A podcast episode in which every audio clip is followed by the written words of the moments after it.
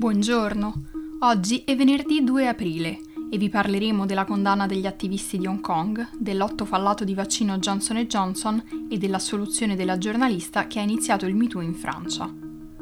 Questa è la nostra visione del mondo in 4 minuti. Sette dei più importanti leader del movimento per la democrazia di Hong Kong, tra cui l'imprenditore Jimmy Lai e l'ex parlamentare Martin Lee, sono stati giudicati colpevoli per aver organizzato una manifestazione non autorizzata durante le proteste del 2019. Il verdetto è stato l'ultimo colpo al movimento democratico, mentre i governi di Hong Kong e Pechino esercitano sempre più pressione sull'autonomia di Hong Kong. La condanna sarà resa nota nei prossimi giorni e gli attivisti rischiano fino a 5 anni di reclusione. Prima della sentenza, un piccolo gruppo di sostenitori ha esposto striscioni fuori dal palazzo di giustizia di West Kowloon, gridando 5 richieste, non una di meno, uno degli slogan del movimento di protesta che include l'approvazione del suffragio universale, una prospettiva ormai impossibile dopo le recenti modifiche al sistema elettorale da parte di Pechino e l'amnistia per le migliaia di manifestanti arrestati. Secondo la sentenza, sei dei sette imputati condannati giovedì, compresi Lee e Lai, il 18 agosto 2019, hanno portato uno striscione con slogan contro la polizia mentre guidavano il corteo che da Victoria Park ha raggiunto il centro della città. L'altra imputata, Margaret Ye, si è unita a loro lungo la strada e ha aiutato a portare lo striscione. La polizia ha detto di aver autorizzato il raduno all'interno del parco, ma non il corteo.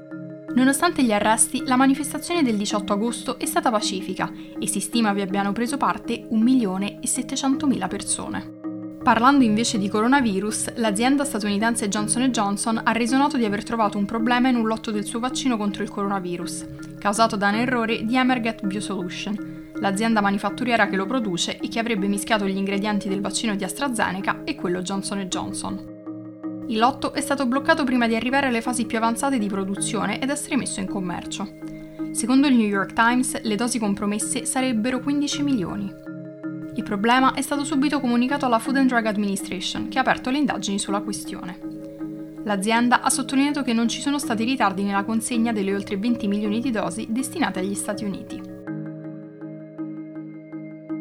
Spostandoci in Francia, Sandra Müller, la giornalista che ha dato inizio al movimento MeToo in Francia, ha vinto in appello la causa per diffamazione intentata da Eric Brion, il direttore televisivo che Müller ha accusato di comportamenti inappropriati.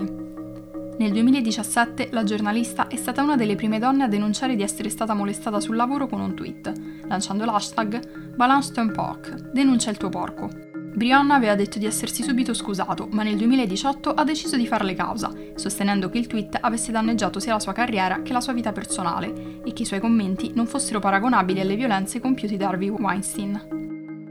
Al termine del primo processo, i giudici avevano ritenuto diffamatorio il termine porco e avevano richiesto a Mueller di cancellare il tweet e pagare a Brion 15.000 euro di danni. La sentenza alla fine è stata revocata perché nonostante il termine denigratorio i giudici hanno stabilito che Müller ha agito in buona fede. J. Dulesson, una delle avvocate di Müller, ha detto che si tratta di una sentenza storica per tutte le persone che hanno subito molestie sessuali perché finalmente il verdetto tutela chi ha avuto il coraggio di denunciare. Per oggi è tutto, dalla redazione di The Vision. A lunedì.